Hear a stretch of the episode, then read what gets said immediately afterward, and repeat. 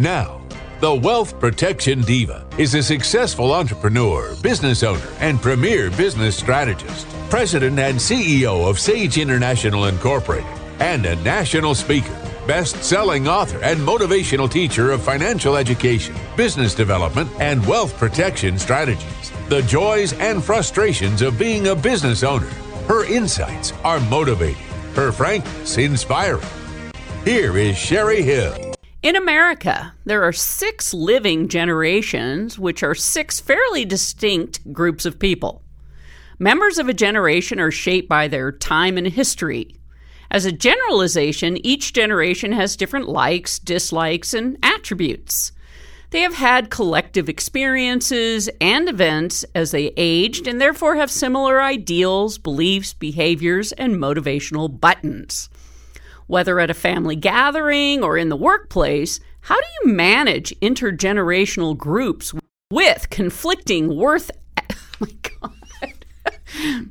Whether at a family gathering or in the workplace, how do you manage intergenerational groups with conflicting work ethics, dissimilar values, and idiosyncratic styles. My guest, Mike Brooks, founder of Gen X Bridge, has spent years understanding the vital role each generation plays in the arc of history and how all those influencers affect workforce stability at a national level, along with how it affects you today, the business owner. So, welcome, Mike. Thanks for having me, Sherry. I'm uh, very excited to talk about the generations and how they are, are, going to affect businesses today and going forward, and particularly with what we're now entering the talent war. Let's talk about those different generations so we kind of lay the foundation for the rest of the show. So, obviously, many of us are familiar with the term baby boomer. I'm a baby boomer, but there's all those behind me and those before me. right, right. Yeah, in the press today, you, you typically hear uh, about the baby boomers and you hear a lot about the millennials. Uh, and then, uh, so there, let's back up a little bit. So the oldest living generation right now is the GI generation. They're the ones who fought World War II, uh, and and uh, by and large, they're they're out of the workplace, and we just owe them a debt of gratitude for what they did for our country. Um, the oldest generation that's actually in the workplace right now is what's referred to as the silent generation. Part of the reason they're called the silent generation is because they grew up during the Depression and World War II, and children were to be seen and not heard because adults had very serious things that they were dealing with. And so that was really, that kind of really um, uh, permeates that generation and, and really influences them through the rest of their lives, having grown up during those times. The generation Next comes is the are the boomers, your generation, and boomers are essentially born kind of 1943 through 1960, 61, depending on who you follow. And uh, they were the big the the, the, the pig and the python. Uh, the everything was catered to the boomers because they were the big uh, the big generation. The um, marketers wanted their dollars eventually. Still do. Yes. Oh yeah. Oh absolutely. and so uh, behind behind that is uh, Gen X, my generation. I was born in 1960. 64, so I'm on the leading edge of, of Gen X. And we were the ones who came behind the boomers, and nothing was designed or, for us or we were thought about. We were the latchkey kids uh, and um, uh, really kind of grew up um, uh, very independent. We're a very pragmatic uh, generation. And so that's kind of 1962, 63 through 1980. And that's when the millennials start, is, is 1980 up to about 2002. Uh, and there's really there's kind of a bifurcation even within that generation. The ones before 1990, uh, born before 1990, um, didn't really grow up as, with technology and, and the internet certainly as pervasive as that second half of that generation. And so there, there's even some differences within that generation. So, um, and then uh, the the last generation, uh, the the youngest one, is still kind of getting its name, but uh, generally it's called a Homelander, uh, and because they've grown up with Homeland Security uh, all their life after 9/11 and that sort of thing. So they they have a lot of fear. uh, well, yeah, they're they're they're they're, they're, they're, seeing adults grow uh, in a very uh, in a very trying times in certain areas. Yes. So so well, that's interesting. And, you know, in the family dynamics, of course, we've always had lots of generations. But it's different when we talk about it from the workforce standpoint because you really literally could have the silent generation and the Homelander all sort of there. Yeah, you, yeah. The Homelanders aren't quite there yet, but but well, uh, anymore before, we've got all these young entrepreneurs, yeah, right? that's true. So, you know. yeah, yeah. Well, starting businesses at nine years old, sure, Yeah. why not? exactly. It's quite interesting and fun to talk about, but certainly from the personality, the workforce, all of that, there is certainly differences in how each generation communicates or doesn't communicate. right. And so in your study of all of this, I mean, what what prompted you to even really start talking about it? Well, I got interested in this uh, around actually the 2008 financial crisis as I started to look at uh, history, and I, and I, a couple of historians that I followed, uh, they um, uh, they actually wrote a book uh, called The Fourth Turning, and they wrote this in 1997. They talked about the cycles of history, and that you can look at American history and even European history as far back as 500 years, and we go really in uh, pretty clearly 80 year cycles of history, and so 80 years is is a, a long human life. So if you look at, um, and those 80 years are broken up into four 20 year seasons spring, summer, fall, and winter, winter being the crisis season. So if you look at American history, you have Revolutionary War, 80 years after that, Civil War, 80 years after that, Depression, World War II, 80 years after that is today. And in, in those cycles of history, when generations are raised, what season they're raised in has an impact on them for the rest of their lives. So, for instance, instance the GI generation were raised to be a very collaborative group, and they went and helped fight and win World War II, came back and, and made America into an industrial powerhouse. You need a very collaborative group to do that. And if you look at even how the the the, uh, the GI generation, when they had the presidency, um, they were a very collaborative group. You had Ronald Reagan, conservative Republican, Tip O'Neill, liberal Democrat from Massachusetts, that was Speaker of the House, but they got along in the sense of they got things done. They disagreed, but in the at the end of the day, they got things done. Enter the baby boomers, Clinton and Gingrich, and we've had this butting heads ever since. That's the generational archetype, how the how these generations are were affected by history as they grew up. Yeah, and I read a book, and I was trying to find it in my library before we got onto the show, but I couldn't.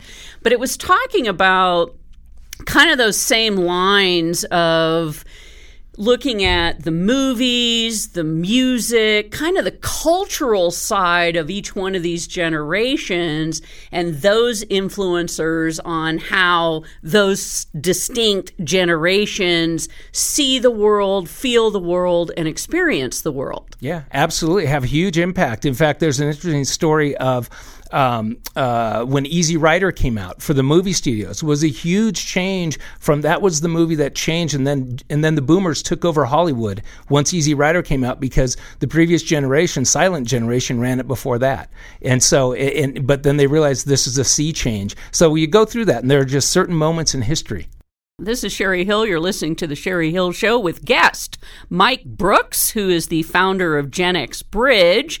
And we're talking about the different generations. We have six currently in the United States and around the globe, and how that's really affecting us all as human beings for that matter, because we have people that want to collaborate and then we have those that don't.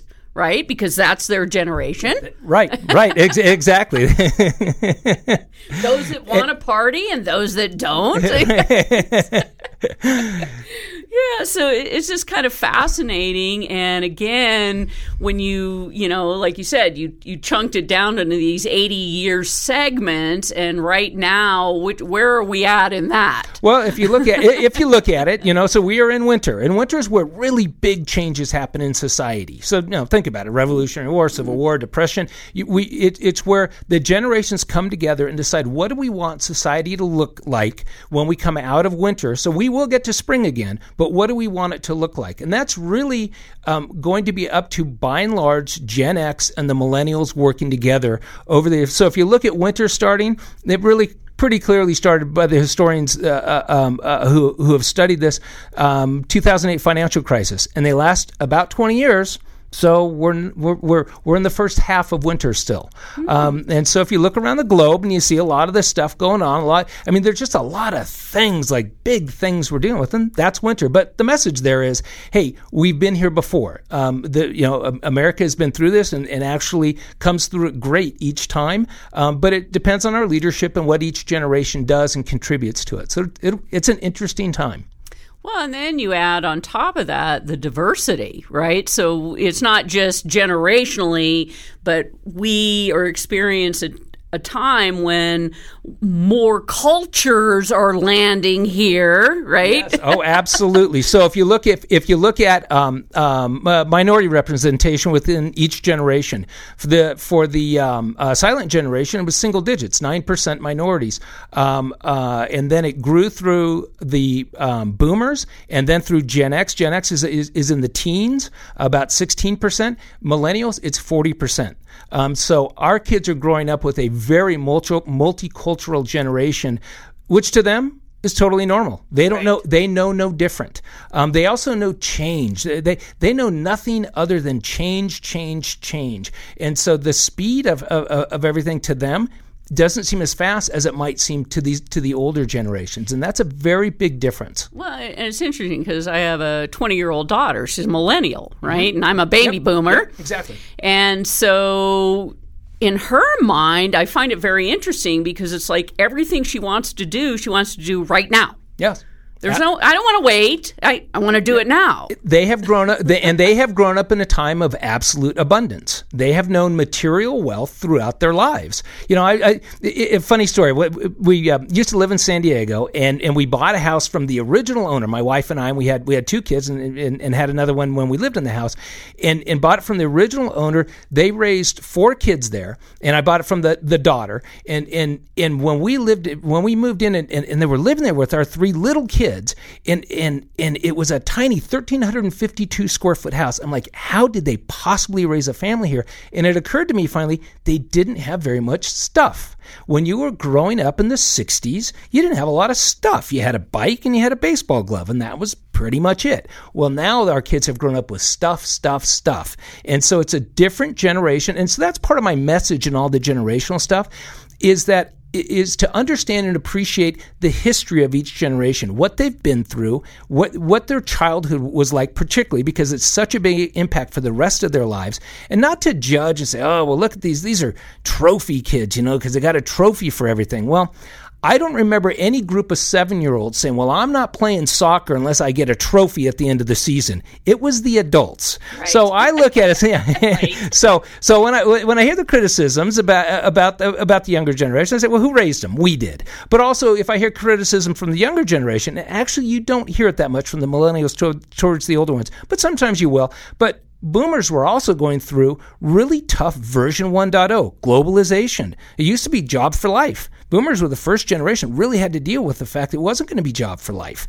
Um, they had to deal with um, uh, technology. You know, technology started started changing so fast, and the boomers were the first generation to really have to deal with PCs and everything like that coming oh, yeah, online. Thank you. Yeah. So so no. So and hey, DOS. and and yeah yeah yeah. Oh, remember those? Oh, yeah. So anyhow, so it's really an appreciation uh, to understand and appreciate the other generation where they come from, their history, and that's the first step towards the the generations working together well. All right. Well, that's what we're going to pick up when we come back is how do we work together? This is Sherry Hill and I have Mike Brooks, founder of Gen X Bridge. This is Erin Mache from Encompass Consulting. You're listening to the Sherry Hill Show. Sherry Hill is important to me because she provides the valuable knowledge necessary for business owners to thrive. Thank you, Sherry. Do you have a small business or are you planning to start one?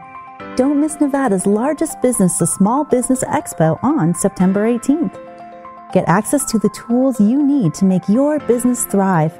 NCET's free Small Business Expo will help you find the products, services, and help you need. Meet more than 100 exhibitors offering accounting, marketing, banking, printing, and more. Drop in for eight educational sessions for tips on financing, legal issues, and low cost, high impact marketing. The NCET Expo offers world class networking with over 1,000 small business owners and aspiring business owners in attendance. Mark your calendar for Friday, September 18th from 10 a.m. to 5 p.m. at the Atlantis for the Small Business Expo hosted by NCET. This event is free and open to the public.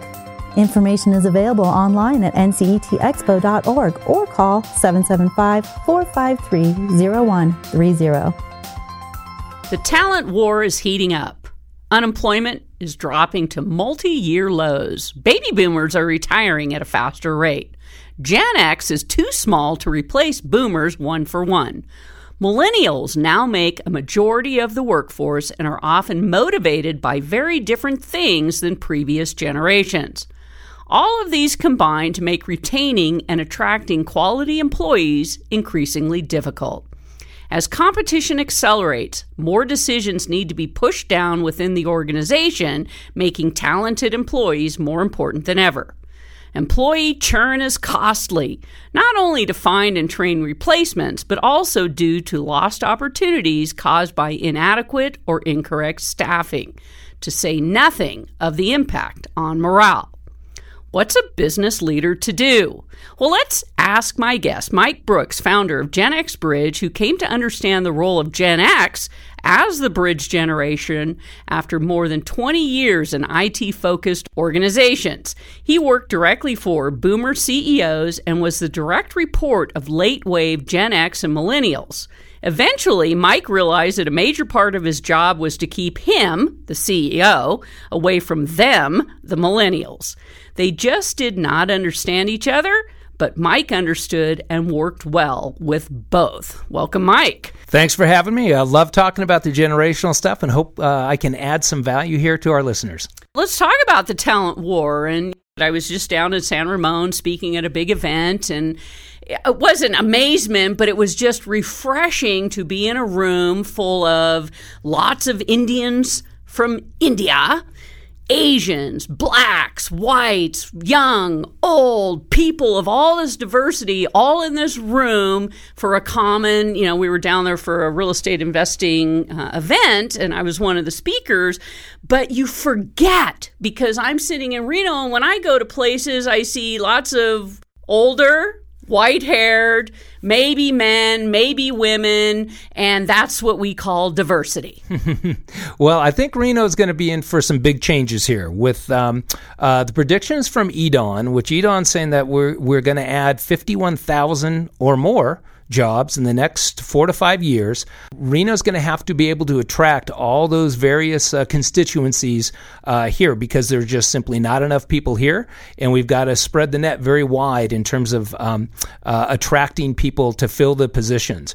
And so I think we're going to uh, we're going to pull from various areas and, and the various generational um, uh, influences uh, on on organizations are going to impact the ability of organizations to actually be able to thrive in this coming uh, environment?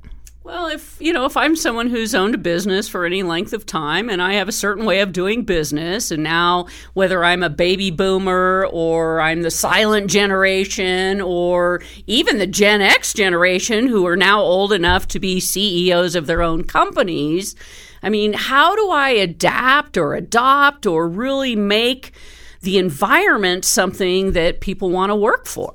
Well, it's going to be a long. It's going to be a longer term process, and that's one of the uh, um, that that's one of the messages uh, is that companies need to start taking this seriously now and start working on. And what I would suggest is the first place to work is, uh, or focus on is worker retention. Uh, identify your best employees, the ones who really you really don't want to lose.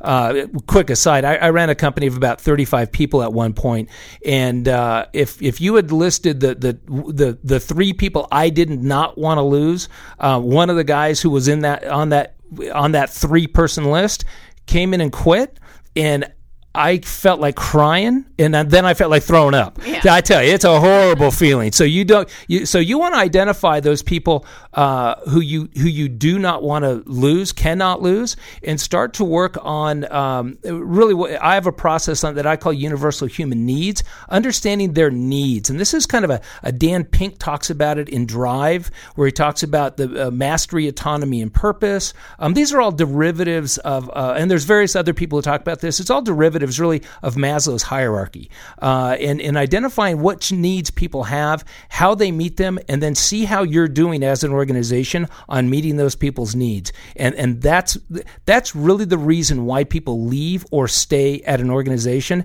is not so much culture or you know a lot of times they say it's it's your manager. Um, well, if your manager is a great person, you really like them, uh, you know, personally and that sort of thing, but they're not able to meet your needs uh, within the organization, you'll still leave. And, and think about companies with great cultures. I'm sure there's somebody who works for Southwest right now who's leaving the company um, because, and, and, it's not because they don't have a great culture, but it's just not meeting their needs any longer. And, and that's really the basis of it. Right. And, and that's one of the things you do. You're a consultant, coach. You go into organizations to really help them start to think about these different generations within the workforce and how we can all play well together. Right, and the, and that's the thing about the generation. So we all have the same needs, and that's what's beautiful about this. I mean, we actually, literally, all seven billion of us on this planet have the same basic needs. How we meet those needs and how we prioritize those needs are different, and that's what you need to find out. But um, uh, if you look at the generations, um, for instance, millennials meet their needs in somewhat different ways than a Gen X or than a Boomer typically will. Um, one thing for millennials that's often that's often pinpointed is correct is they have a need for contribution. Um, it, work is not just work for them, whereas for boomers, work was often work. It was it was a paycheck and it was a nine to five, and you you know and you you did what you were expected to do, and that's just what it is. Um, millennials want deeper meaning out of what they do as well. And so they have a real sense of contribution that they want to they want to know that they're they're adding something to the world by what they're doing. And that's a big change for people who have been running companies in in, in, the old fashion and, and to actually make that sort of change and, and, appeal to the millennials. So, like the hierarchical layers of management, which again, when you think of the size of these companies, that you know we are being told are coming here or and are here um, you know, are they just are they building them with you know here's top division and everybody else, or are they thinking about all of this? What do you see? Well, it, it it's really early to tell on what's coming to Reno, but I think that most of the companies that are coming are have a have a newer um, uh, what I would say is kind of a Zappos um, sort of mentality towards building the organization and attracting the millennials because they realize that that's that that's what they need. I I really look at if if you're talking about the millennials millennials and, and, and, and looking at business, there's really three kind of things that that have, that that really pinpoint what the change is. So one one is Glassdoor, uh, another is LinkedIn, and the third I would say is Zappos. So Glassdoor lets any anybody go in and look inside a company and and and see what, what's that company like, what's the culture like. Because if you're not familiar with Glassdoor, it allows employees or anybody to go in and rate a company and say, well, this is what's going on in there, and the company has no ability to impact that. Glassdoor will not change reviews for that company. So good, bad, or indifferent, it's unfiltered, but but can give you a real feeling for what that's like. Uh, secondly, is LinkedIn. So LinkedIn lets lets you as an employee uh, of a company, you can get in touch with just about anybody you really set your mind to. And that's different. That's different than it used to be. So you can reach up very high in other organizations, see what's going on, figure out who you need to meet. Um, and you're probably just a couple or three people away from pretty much anybody you really want to meet.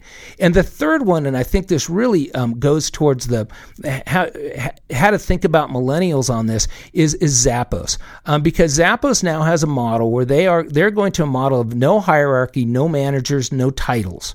And part of what's interesting to me about this is the, the the degree that they empower their workers and and in the past you've had lots of this of you know Microsoft or Google or Facebook very you know very you know um, um, well known that they treat their workers very very well but those workers are by and large engineers. They're technical people who are really in demand, and it's almost forced those companies to do it. But Zappos is doing this for customer service people. So now millennials look at that and say, oh, even if I'm not super technical, I can work for an organization that's going to value value me, empower me, and, and, and really give me self management. That's a game changer. I mean, if Zappos pulls this off and does this, and even if they fail, they're going to move the ball along. Um, this is this is what's coming for organizations. This is Sherry Hill with special guest Mike Brooks, who is the founder of Gen X Bridge. Certainly, the Great Recession that we just came through, I was doing a lot of speaking and helping out at ProNet. And what I saw was that whole uh, management side of people who are out of work right? Mm-hmm. And they were trying to go back into management positions. And my feeling was, you know what, a lot of those, they're not coming back. Right, right. That's the thing. This really hierarchical, the hierarchical model worked great for us for 70 years.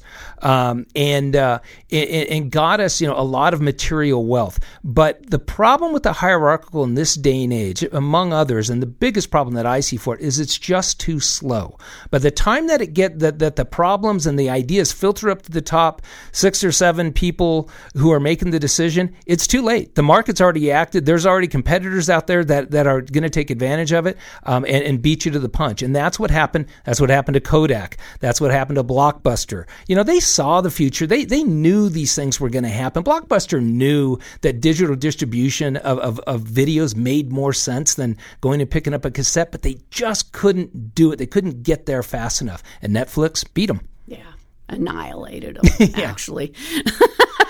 And again, for even small companies, as you're, you know, going in and helping them understand how do you prepare for this next generation of workforce, but what are you doing today? Because even as someone, you know, who's lived through all of that hierarchy, didn't do too well with it. Uh, form my own companies, and now I'm the you know top. Mm-hmm. But there's only a few of us. So I don't think like that. I mean, I'm very collaborative and I want input and I want all of us to feel like we're making the contribution together and we win together, we lose together, we do all of that. But, you know, that's an oddity. Uh, yeah, well, you know, smaller organizations typically, and and particularly ones that are starting today, very much have this in mind. But it's it the, the question is how do you scale it? How do you keep that even as you grow the company? And that's what's so interesting about Zappos, two thousand people where they're doing it. I mean, there are companies that have done this. It's actually just not as well known throughout the, uh, uh, the industry. Gore-Tex is a oh, great I was example. Say, yeah, they Gore- were one of the front, very yeah. first ones have done this. I mean, a fantastic job for fifty years. So this isn't some you know flavor of the month sort of idea. This is this this has been executed for for decades by companies like Gore, and and and it, and it works, and it really um, to attract those top millennials. Um, they're not looking at at they don't look at um, job security, they're interested in career security. So part of the way they create that career security is they'll look and say, okay, I need to learn this particular technology. And they'll go to find a company and they'll say, okay, and they'll spend two or three years there. And, and that company treats them great and, and everything, but they still leave because they look and say, okay, now I need to learn this new technology that's come out. Or, or and, and they keep doing that hopping around from organization to organization. And, and by doing that, they're creating, again, the career security that that that the lifetime employment is gone and so that doesn't exist anymore in America so they're creating their own lifetime employment this is Sherry Hill. I'm speaking with Mike Brooks, founder of Gen X Bridge, and we have to go to break. But we come back, I want to learn more about all this really good stuff with the different generations. This is Karen Vibey, Portfolio Management Director at Morgan Stanley.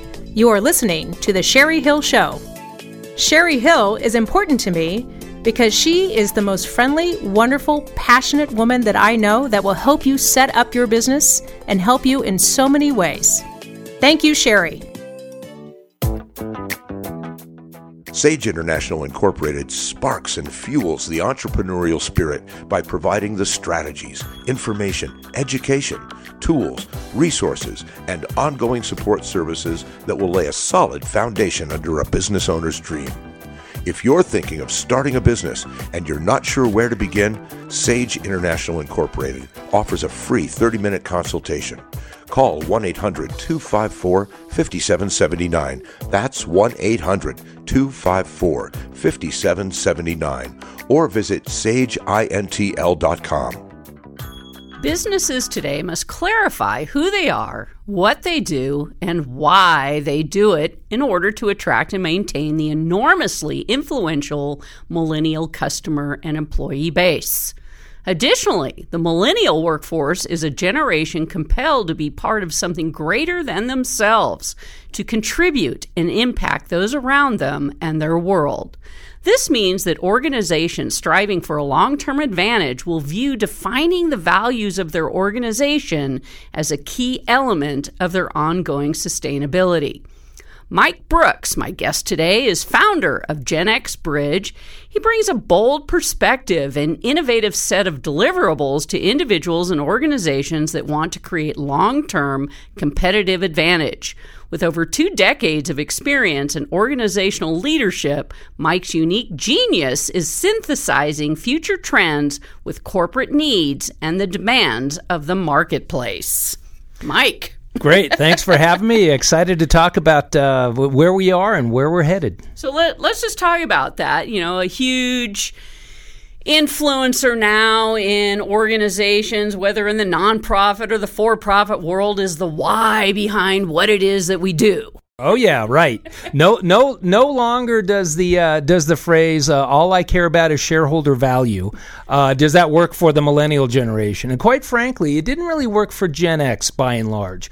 But uh, it was the mantra of the day, and I, rem- I, I remember I had two CEOs who verbatim said that to me, and I remember thinking, really, you don't care about the employees, you don't care about you know the, the customer, the environment, and, and, really, and and and and and really, and it took me. I, I'm I'm a little slow on some things, and it took me a while to realize each of them was the largest shareholder.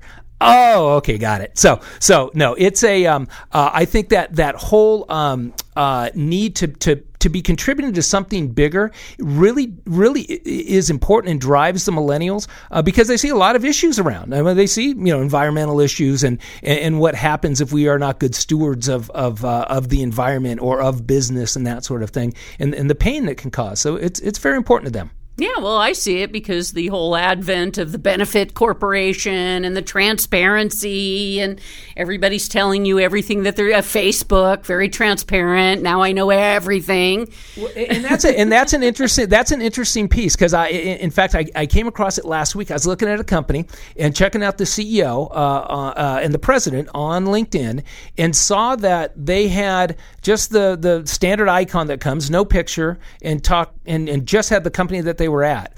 And from a millennial perspective, if you are looking at an organization and considering whether to work for them, because you've lived a very transparent life, you've put everything on, you know, either it's Facebook or it's Instagram or Twitter or Snapchat or whatever, you're using these and you are putting yourself out there constantly. And to a millennial, that's just normal. That's just what you do. So to see a, a, leader of an organization not be apparently willing to share, that's a real red flag for millennials. And that's something that, that organizations need to think about is how they're putting forward on things like, you know, CEOs, in my view, don't need to be on Facebook because most millennials, in fact, all three of my millennials, uh, I have 18, 16, and, and, and 12 year olds, none of them use Facebook any longer. Um, uh, they, they've, they've moved on past Facebook. Instagram and Snapchat are the big ones for them. But um, they will expect when they go look at a company for the leaders of that company to be telling who they are and showing who they are on on an appropriate social media site, which would be at this point LinkedIn. Right, but also, what does the company stand for? What are we doing? What are their values? And that's what they're going to want to see. They're going to want to see. They'll look on the on on the leaders of the company. They'll look at what on their personal. What are they contributing their time to? What sort of charities? You know, what sort of um, um, nonprofit boards they're on. Stuff like that will be very important for millennials when they consider an organization. Yeah, and and I guess that's that's what's kind of fascinating today is because they have literally forced, right? Mm-hmm. Companies to embrace social media, right? Oh, I mean, yeah. can oh. I can remember when all this started coming out? It was like, what? What are we supposed to be doing? Oh, I'm supposed to be building Facebook and these fabulous interactive websites, and I'm supposed to give you all my knowledge and all this stuff And in some respects, it was great. In others, it really it was hard because we didn't grow up with technology. I don't know, you know. And Oh. now I had to go hire all these kids or people. Right, right. Oh yeah, and that's still and, and and that is that is that is going to continue. Technology as fast as it's moving, uh, who knows what what is going to be the hot technology two, three, four years from now. So for companies, um, yeah, you, you, you need to in order to reach out the, to the millennials, you need to have a millennials as part of your staff and and really um, taking a lead on a lot of that because they know what they're paying attention to, um, and uh, and it'll take us uh, a few years to figure that out. Well, and, and what industries? I mean, this is affecting every industry. I mean, people, the way they shop, the way they think, the way they consume. And, you know, if we're basing on these next generations coming up, and if you want to be in business, these are your customers, these are your vendors, your suppliers, your employees, even your son or daughter in law. Sure. Uh, So, so uh, in fact, in, in fact, uh, you know, along the lines of uh, um, uh, being a, a customer, last night my 12 year old told my wife, my my 12 year old wanted to go buy some stuff from Abercrom- Abercrombie, uh, and so she had gone online, had saved a bunch of things into the shopping cart, and told my wife, "Well, I saved them in the shopping cart so we can look at them later." So she didn't say, "Hey, mom, I need you to take me to the mall. I need to look at this." No, she went and did it all on her own, figured out what she wanted, and and, and is waiting there to do it Get with the my wife. credit card. That- that's how it works. That's how it works today, and that and that's where we're headed. Yeah. So quite interesting. So, Mike, from a, a perspective of you are brought into organizations because you were that, as you said, your company, Gen X Bridge, mm-hmm. where you worked for the older generation, the baby boomer, the GI. Here you are. Now you're dealing with the young, you were that middle person that that had to keep peace, shall we mm-hmm. say, right? Sure, sure, sure. It, when, when, y- y- exactly. When the CEO came in and wanted to take away all their phones because all they were doing was texting all day, and I had to explain if we fire this group and, and do that and fire this group, the next group's going to insist on having their phones. So it's just who they are. It's managing the outcome, not not actually how they do it so much. Right. Because they actually do that. They're actually very creative about stuff like that too. I know that when I ran a technical group, uh, a lot of our technical guys they would actually be texting their buddies who worked at other companies who had the same sort of issue to find out how they could fix what we were dealing with. So I mean, it was a great free resource for us to be able to do that essentially, and and the CEO missed that. This is Sherry Hill. You're listening to The Sherry Hill Show with guest Mike Brooks, founder of Gen X Bridge. Is it because the CEO was not communicating directly with that employee? So the assumption I'm sitting in my office and, you know, I have these metrics and measurements and outcomes that I expect, and I look out and I see this kid mm-hmm. on his phone, and my assumption is they're playing around on what is those games, right? Exactly, they're texting each other just for fun or whatever. Where- exactly. Where we meeting at the bar after? Right, right, right, exactly. And it's it's just they use technology in really innovative ways. Business is not so confined as it used to be. It used to be you got the workers to the building where the computers were. Well, now the computers are everywhere. The workers can be anywhere, uh, and and and and so it's it really changes it. But they they can be working when they're out of your sight. And my point was always, hey, they could be sitting right in front of you, and they're not working anyhow, it, depending on what website they're on. So it doesn't really matter whether they're in your building or not. Right, and and so we've kind of go back to what I was leading in with the values of organizations and a lot of and and it's not I don't, I don't even want to put it to millennials anymore because I I teach this is lifestyle. We want to have a great time in life. We only have so much time. And I am not going to give 50, 60, 70 hours of my life every week to my job, Mm-hmm. even though I own the business. Right. Because I have a different mindset. And Right. this is what I teach people starting businesses. These kids and younger generation, they're going in with that expectation. You don't get to buy all my time. Right, right. And part of that really is 1980s when we talked about a little bit with globalization and that whole lifetime uh, um, guarantee of employment went away. And that w- that's really a game changer that I see that American American business is still struggling with. That's why we have 70%. So if Gallup's latest poll, 70% of American workers are either disengaged or actively disengaged. So I can't imagine. So that actively disengaged is, is, I believe it's 12% of the workforce. Those are people who are actually working against your interests. So I can't imagine a worse ROI than paying somebody to work against my interests.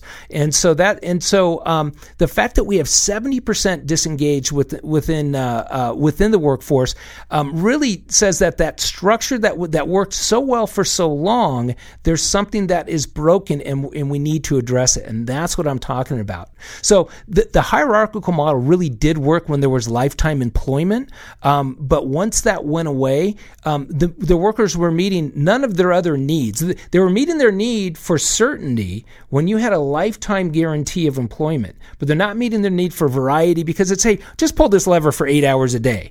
Um, you know, so they're not meeting any sort of variety. There's no significance there. There's very little connection with your other workers. And in terms of, you know, any sort of growth or contribution, the other the other two needs that we have, there's really not a lot there. But what you had at a 10 was was you had financial security. You're going to be able to raise your family, you're going to be able to put a roof over their head, you're going to be able to send your kids to college and you're going to have a retirement, you're going to have a pension. And that was good enough for workers. That and that's what got us up to the 1980s. But that all went away so that that guarantee, that certainty goes away and now we're left with meeting none of the other needs and so no wonder you have 70% disengaged. And that's what American business is trying to struggle to understand. What do we do in order to engage the workers? And my, my solution is meet their needs needs. Right.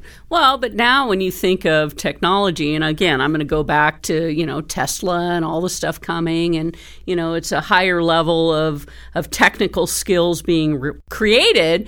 But I just have this vision in my mind. I know Panasonic; it's all robotics, right? Mm-hmm. So now mm-hmm. through the education system, we got to create a bunch of people that know how to work on robots, right? Right. right. Which sounds interesting and very cool, but also at the same time you know, what are the opportunities out there for not to create a whole nother wave of robots called employees? Mm-hmm. Well, it, it, well, and that, and that, and that, and that's the challenge. That's that's what's going to be so interesting about these next 20, 30 years, I believe, is that we. So we, we we went by default with this hierarchical model, and you had the very few, like we talked about, Gore, um, you know, Zappos is doing very few instances of doing it in a different way at a bigger scale. Well, I think over the next 20, 30 years, that's the challenge for businesses. How do you build those businesses so that so that they are interesting, they do attract people, uh, and and and keep people engaged uh, on the long for the long term, and keep them as employees? Because that's the challenge. How do you keep them around? Well, you got to keep them engaged, keep meeting their needs,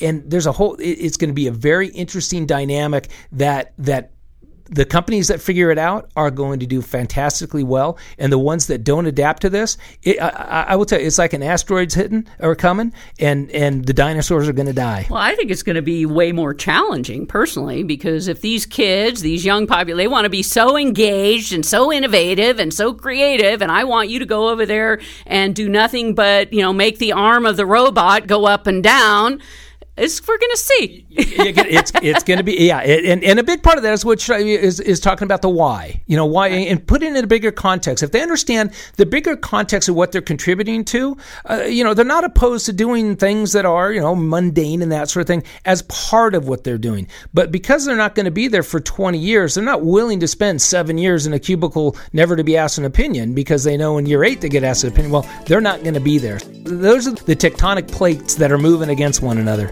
we come back, I'm going to pick up with Mike Brooks, founder of Gen X Bridge.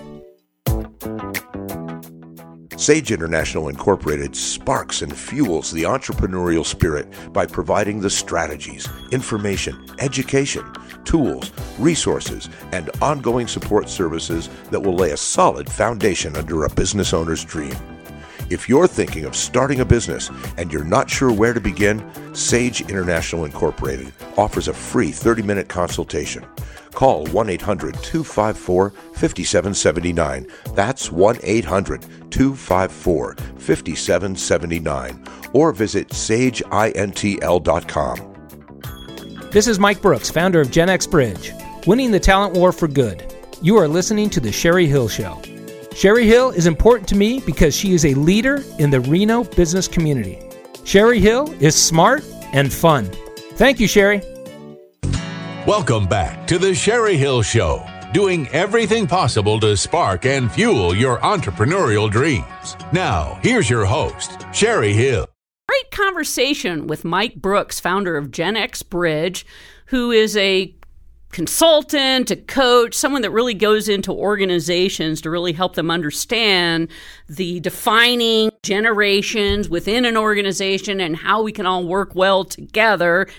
Mike, as I'm sitting here and listening to all this and going, do I have to change? I mean, if I'm the leader of an organization and I've got all these young kids coming in, am I am I the one that has to change? Thanks for having me first. And yeah, and thanks for the question because that is actually a big part of the solution on this is to get actually the leaders of the organization, the boomers who maybe have been doing this the business their way for a long time and they don't want to change. And and I get that. So here's the message is you don't actually have to change because that's actually up to Gen X and the millennials to really implement the changes that I'm talking about. Now there is an understanding and a, and a cooperation and maybe a uh, releasing of some control that you have uh, typically had over the organization or, or, over employees, but understanding the bigger picture and where we're headed, um, I think helps to assuage those fears. So it really becomes uh, kind of a, a, period more of, of uh, legacy and liquidity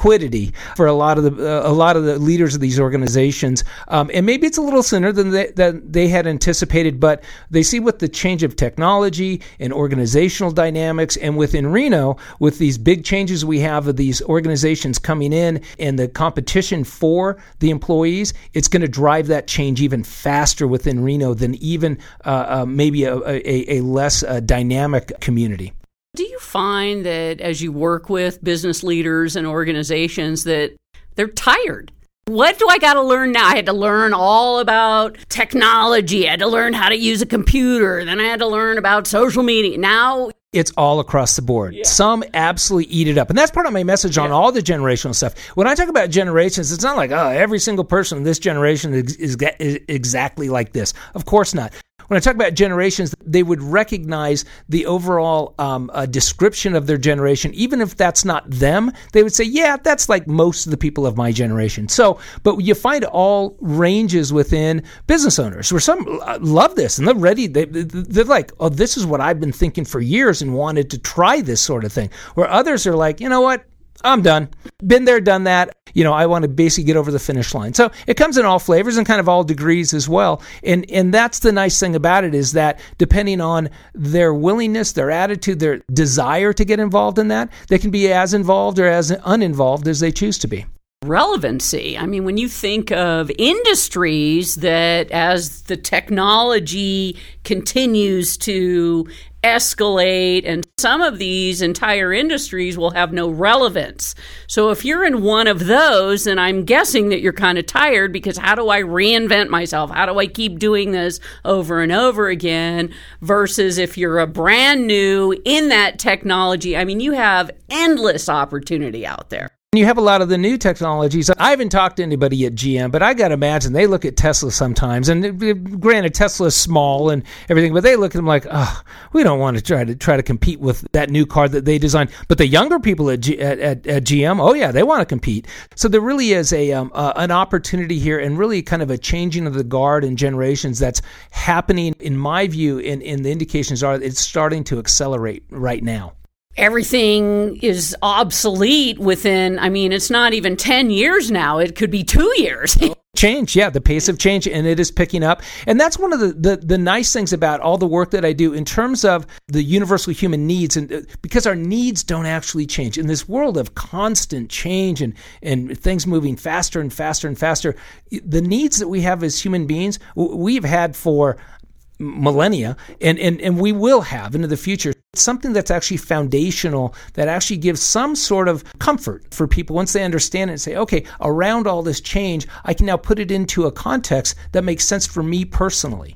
In your work with the leaders of organizations that's got to be one of the first questions that you have to identify is are you still passionate about what you're doing? Do you still want to play? Because guess what? Change is a coming part of what I do there is tell the story of what the future looks like, how it's going to impact, how these changes, these organizational uh, uh, um, uh, dynamics are going to impact their industry, uh, uh, businesses overall, and do they, and, and, and over what sort of time frame and how long this is going to take to play out, and do they want to be part of that or not? Yeah. Well, I have a crystal ball here. Mm-hmm. I know you looked in yeah, it. Yeah, right, right. It's a yeah. It, it is it is uh, it is hard to tell. We are we are definitely in very uncharted territories uh, where we're headed here. Um, but um, it's uh, it's going to be a, a time of, of, of, massive change. I see. Well, and it's interesting because you mentioned the last generation that we're talking about is Homeland, the Homeland generation who grew up with like you said, homeland security and,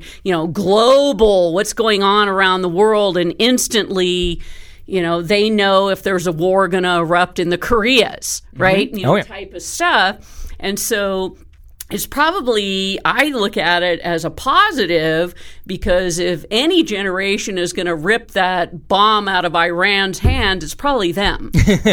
well, that that is that is going to be one of the challenges. I mean, the, the whole global um, it, it's a smaller and smaller world. Uh, and so we're going to see how and technology is creating that. So it's it's I mean it's interesting. My my millennial kids went to a camp uh, with kids from throughout the world, and now they're on social media with them. Uh, you wouldn't know, you know, whether they're in the next city or literally, uh, you know, in Australia, right. um, and, and, they're communicating, and it really has made things smaller. Yeah, this is Sherry Hill. You're listening to the Sherry Hill Show with guest Mike Brooks, founder of Gen X Bridge, and you know, it's just it's a fun conversation. And I know for you know quite a while people didn't want to have the conversation or admit that there were these different generations and that workforce had to adapt and all that. But I think we're kind of over all of that because we have to be. Mm-hmm. And anyone that's baby boomer and up, of course, is looking at this wave of employees coming in who are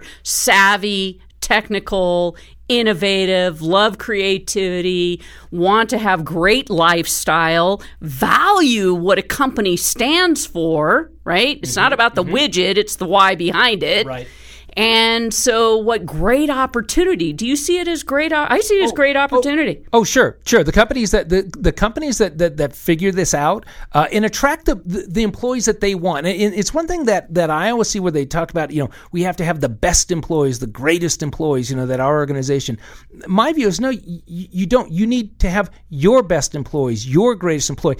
One of the reasons Zappos moved from the Bay Area to Vegas is because they didn't want to compete at the at the the price that they were having to pay, but they didn't need to compete with all those engineers. It's not who they needed. They needed customer service people. So you need to find your greatest employee that who fits your, who's in your tribe, who gets what your why is, who meets their needs the way that your organization meets uh, the needs for employees. So it's not necessarily going and it, it's actually I like it because it's not going after that same pool of people and saying those are the best and that's all we want you go find who yours are and it really it, it empowers people to find organizations that are going to fit themselves one of the biggest fears here in the north is that if I'm out in one of the rurals and I ha- I'm in manufacturing, whatever, and all of a sudden here comes the Tesla and all these fantastic, mm-hmm. you know, highly innovated companies, that I'm going to lose my workforce. Mm-hmm. So, what would you say to people that you know we've been here a long time, mm-hmm. taking care of our employees, believing in what we're doing, but now we have this thing called